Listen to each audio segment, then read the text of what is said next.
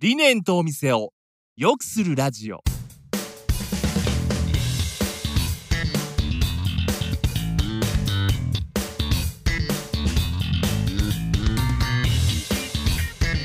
理念とお店を良くするラジオは理念合同会社代表の中島と栗原がお店を経営する皆さんとそこに働くスタッフのことお客様のことなど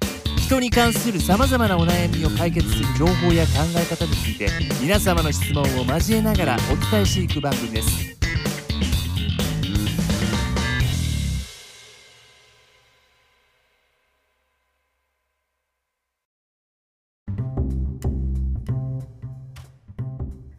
はい。では皆さん、こんにちは。理念合同会社代表デザイン担当の栗原です。そして、はい、そして私、理念合同会社代表、人材育成コンサルタントの中島です。はい。よろしくお願いします。お願いします。今日はもう3月も最終週ということで、はい、本当に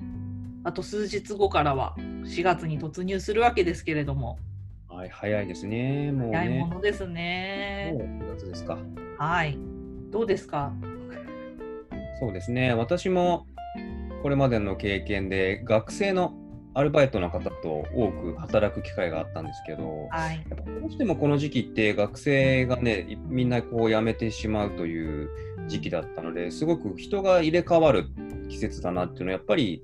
えー感じてましたね。ですごくやっぱり一緒にやってた仲間がはい。こうね、同じ複数人辞めてしまうので、はい。ちょっはい。と寂しい季節でもありましたけれども、はい。まあ、私の経験としては、みんなそ、ね、お店で働いていた、入った時はまだね、ピヨピヨだったみんなが、うん成長して社会人として旅立っていくのかと思うと、うんなんか誇らしい気持ちにもなる、そんな季節なんですよね。うん、俺が育てた 鈴木さんみたいなことですね。ね、そういうのはね、感じてます、親心が生まれてるわけですね。ね、巣立ちの時期ですからね。はい。とはいえ、そんななんかこうセンチメンタルな、あの、なんかね、そういう理由でやめていくのってすごく前向きというか、ね、なんか皆さんのモチベーション、まあ、気持ちも新たに頑張ろうって結構残された方はなったりするものの、やっぱり経営においてはね、急にこう今まで何年も続けてあの戦力だった人が一気に何人もいなくなってしまうっていうのはなかなかの痛手だったりすると思うので、やっぱり人手不足の問題っていうのは、その皆さんの気持ちとは別でどうしても起こってきちゃうもんだと思うんですが、というわけで今日のテーマは人手不足を解消するためにはどうすればいいというテーマでお話をしていきたいと思います。どうぞよろしくお願いします。はい、お願いします。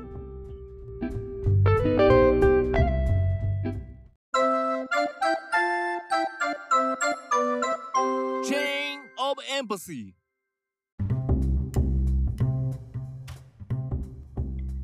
はい、では早速始めていきたいんですけれども、はい、人手不足を解消と、まあ、簡単に言いますけどなかなかやっぱり難しい皆さん困ってる部分ではあるのかなと思うんですが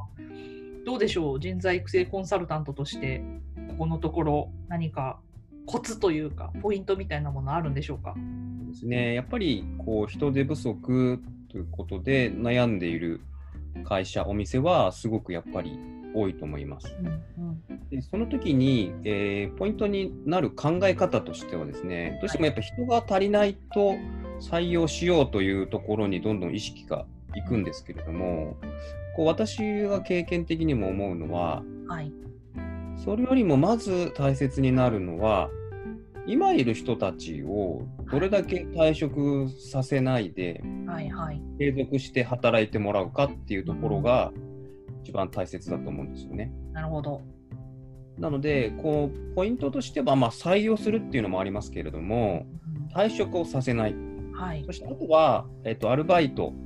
の勤務体系の方がいるところは、やっぱりアルバイトの方の、えーはい稼働を上げるというところですね。そういったところが今、人が足りないよっていうところはポイントになります。はいはい、なんか最近は結構その離職率とかっていうところもなんか昔そんな概念あったっけって感じなんですけど最近よくなんか耳にするなというところではあるんで会社的にもやっぱり離職率を下げていくっていうのはなんか意識しなきゃいけないのかなっていうマインドがこうあるのかなと思うんですが。そうですね。なので、さっきも言ったんですけれども、はいこう人を採用する人が足りないイコール採用するっていう発想になりがちなんですけれども、はいやっぱその前の段階では人がこう辞めていく。はい。だから人が足りなくなる。だから取るっていうようなサイクルになってしまうんですけれども、はい。まあ、事業をねこれから拡大ししていこうという時は人が辞めなくても単純にね人をもっと必要だということで取るという時は別ですけれどもやっぱりその、じゃあなんで人が足りなくなるのかっていうと、まあ、辞めている人がいる、まあ、そんな原因があるはずなんですよね。はい。なのでそこではですねまずポイントになるのはさっき言った、えー退職をさせない、まあ、離職率を下げるということなんですよね。うんなので、ここでちょっとで考えていきたいのは、採用するコスト皆さんに長く働いてもらうコスト、うんはい。どっちの方がこう安く簡単にできるかっていうことなんですよね。はい。なるほど。いや人をね採用しようってなった時にどんなコストとか手間がかかるかっていうとはい。まずこう募集とかしなきゃいけないんですよね。そうすると場合によっては有料の求人のサイトだったり、まあ、雑誌とかそういうのとかに載せるというところがありますね。あとはじゃあその応募してきた人たちっていうのをこう管理もしなきゃいけなくなりますよね。うんそうすると誰がいつが面接でとかどういう応募書類が来て履歴書にはこんなこと書いてあってとかっていうのそういうのを見たり管理する、はいまあ、。そんな手間とか、えー人件費っていうのもかかってきちゃう。でその後に実際にこう面接をすると。はい。いうところが出てきますね。そうすると本来そこで、まあ、店長とかが面接をするという機会が多いと思いますけれども、はい本当はそれがなければ他のもっと生産性のあるお仕事ができてたのに、そうですよね。採用しないかもしれない人も含めてうん面接をするということになるとやっぱり手間もコストもかかりますね。はい。そしてその後には入社の手続きだとかいろいろ書類入社の案内をするそして入ってきたら研修をする一から全部を教えていくというのになると、ものすごく時間とコストというところがかかってきてしまうわけです。ね、本当になんか研修期間3ヶ月でそ3ヶ月で辞められたりすると本当になんかもうコストだけ出ていくみたいな会社的にはもう頭を抱えるような話だっていうのはよく聞きますけれども。そうなんですよね。だから、もう辞める人がいるのはしょうがないから新しい人を取ろうという考え方ではなくて、はいやっぱり今いるスタッフ、従業員の人がどれだけこうね、長く続けてもらえるかっていうの方が、今お話ししたコストとか手間を考えたらですね、はい、圧倒的に会社、お店にとってはメリットが大きいんですよね。そうですよね。なので、やっぱりよくある話としては、その入社してもらうまでは、なんかこう、可愛がってあげて、手間もかけて、だけど、一人前になると、もうやってねみたいな感じになると、やっぱり従業員としてはですね、最初は、まあ、もてはやされて入ってきたけれども、だんだん冷たくなってきたりする、はい。やっぱり居心地が悪くなって、もう違う職場の方がいいかなっていうようなことになってしまう。うんはいはいはい。なのでやっぱり今いる従業員の方っていうのをやっぱり大切にして、うん。まあ、モチベーションを下げないようにしてあげて。うん。やっぱりこの会社このお店で働くっていうこと。はい。に対してこう前向きに捉えられるようにしてやっぱり長い間ここのお店会社で働きたいなというふうに、はい。しっかりとしていけばやめないわけですよね。そうですよね。まあ、そういうことを普段から心がけておけばですね、やっぱりそういう人手がないから採用してっていうこう負のスパイラルとはい。いうところには入らなくて済むといやなん。かこれって本当に人手不足の解消だけじゃないなって感じですよね。結局コストもかからなくってでやっぱりまあそれでもねその冒頭にも話した通りやれ卒業だとかであの就職してとかで辞めちゃう人っていうのは当然いるんですけどなんかその時にやっぱりいい気持ちで辞められるというか前向きな理由で辞めていく人ってやっぱり辞めた後もファンでいてくれますしそれって結局集客にもつながっていったりとか本当に人手不足の解消だけじゃなくって。ね、なんかいろんな面でメリットがすごくあるなっていうふうに思いますね。そうなんですよね。だから、やっぱりこうお店っていう観点で見ていくと、やっぱり長いこと働いてくれてる人っていうのは、まあ、常連のお客様とかとのこう仲の良さとか、はい、もうお店の雰囲気を作っているので、やっぱそういう仲良くしていたスタッフがいなくなると、あ何々ちゃん辞めちゃったんだみたいなのがあると、はいお客さん離れちゃったりっていうデメリットもあるんですよね。やっぱりこれって人に関する問題で、やっぱ人と人なので、はい従業員、スタッフとお客様がつながってるっていうことがあるので、そういった面からも、まあ、売上の減少とかですね、客数の減少っていうところにも、こう人が出入りが激しいとですね、はいお客さんにとってつきにくいですね。なるほど、なるほど。そしてもう一点、先ほはい。ど冒頭でポイントとして出されていたのは、そのた退職をさせないっていうところと、あの稼働率を上げるっていうところ、お話あったと思うんですが、やっぱりアルバイトの人がいるお店の場合ですね、まあ、社員の場合は固定で入っているので、なかなかそこの稼働率をそれ以上上げるっていうのは難しいんですけれども、まあよくアルバイトの方であるパターンとしては、週3入ります、5時間入りますって言って入ってきて、はい。最初は入ってるんですけど、こうだんだんこう入らなくなる、あ、この日、はみたいなことになっていくはい。と、契約書上とかのうん理論的な稼働時間で計算すると、人は総労働時間的には足りているんだけれども、はいはい。実際、こうみんなのシフトの希望とかを見ると、うん全然埋まらないっていう。はいこれはまあ、どこでもこういうアルバイトを使っているところだとあると思うんですけれども、はいやっぱりそういうアルバイトの方たちっていうのが、私の経験的にもなんでえーシフト希望を出さなくなるか。本当は入れたりするんですよ。はいはい。あるあるですね。ここで働くっていうことへの、まあ、さっきから出てますけれども、大切にされてるっていうのはいが本人に伝わってなかったり、モチベーションが下がってくると、うんやっここで働くっていうことの魅力がなくなるので、はい。こうシフトを削っていくんですよね。うん。で、最悪、他でアルバイト見つけて、ダブルワークになって、はいはい。違う方に行ってしまうっていうこともうん特になんか学生のアルバイトとかだとあの自分の生活をするためにお金を稼ぐっていう感覚ではない人が多かったりすると思うんでそこでのこうやりがいとか楽しさっていうのって結構大きいのかなと思いますねその稼働をするしないの判断をするのに。そうなんですよね。だからやっぱりここで働くっていうことが、まあ、お給料以外の部分で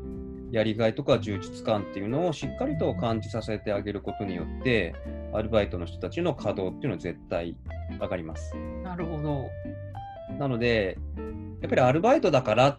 ていう気持ちで見ちゃってる方も、やっぱたまにはいいるんですよ。やっぱそういう気持ちで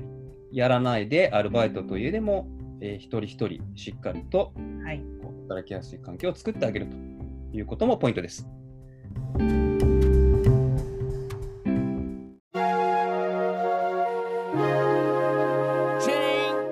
Empathy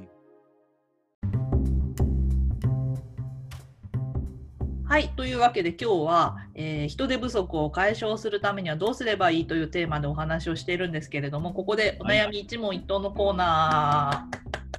ー、では私が代わりに読ませていただきますね。はい、お願いします。今日のお悩みはこちら。ででん。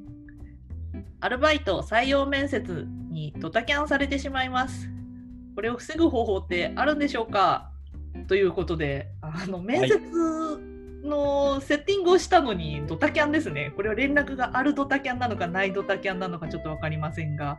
こういうのって結構あるんですか？ありますね。まあ、私の経験的にもあるんですよ。こっちはですね、その方が来ると思って、時間を空けて待ってるわけですよね。なんならだって店長とかって本当は非番なのに面接のためだけに来てたりする日あるじゃないですか。どうしても応募者の方がはい都合がその日しかつかないとかになるとありますよね。で、そのために来て待ってるんだけれども、来ないと。まあ、電話をしても出ないと。いうようなことってありますね。あ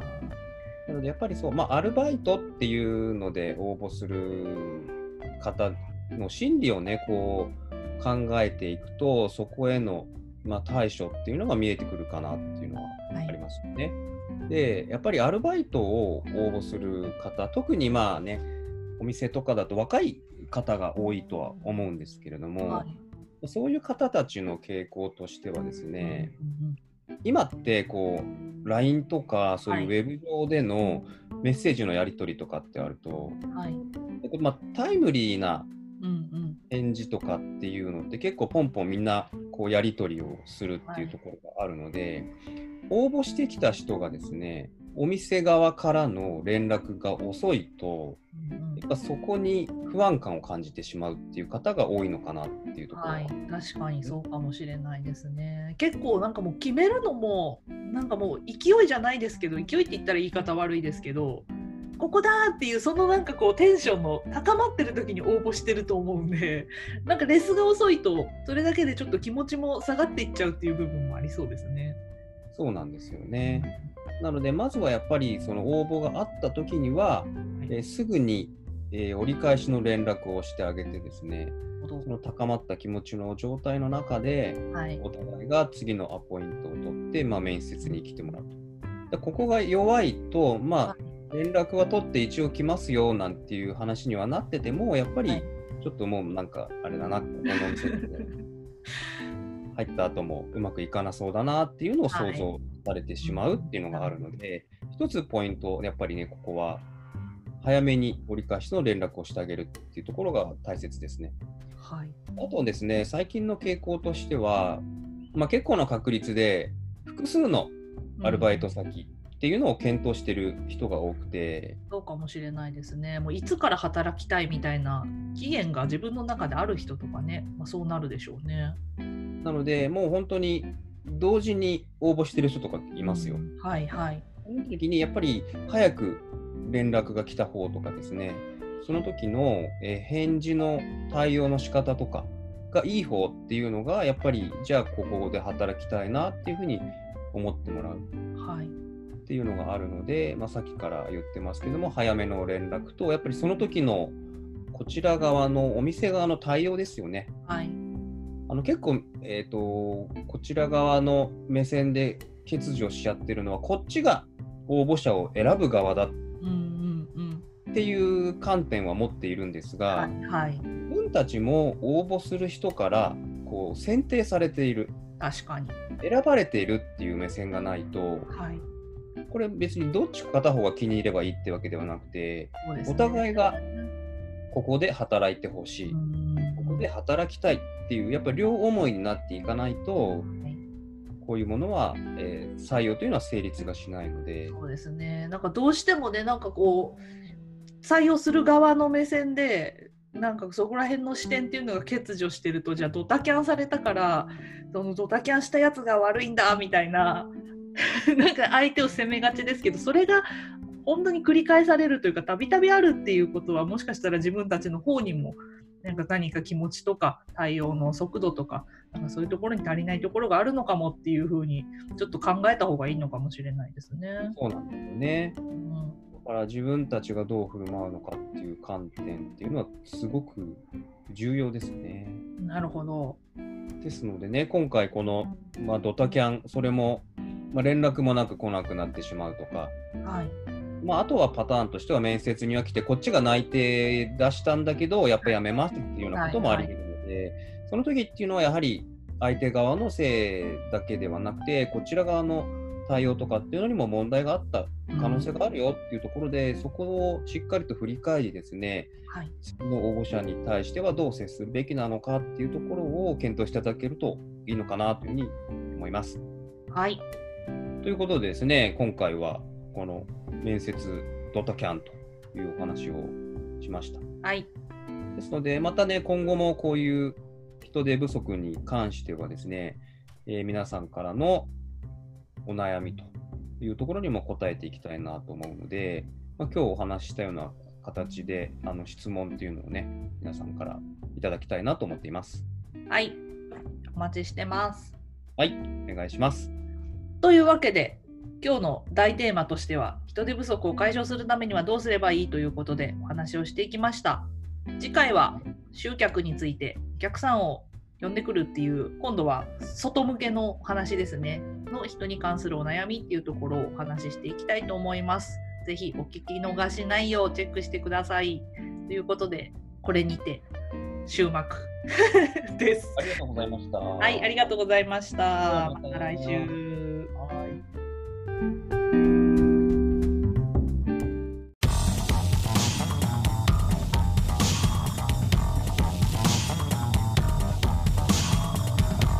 理念とお店を良くするラジオではリスナーの皆様からのお悩みを専用フォームから受け付けています。番組へのご意見ご感想もどしどしお寄せください。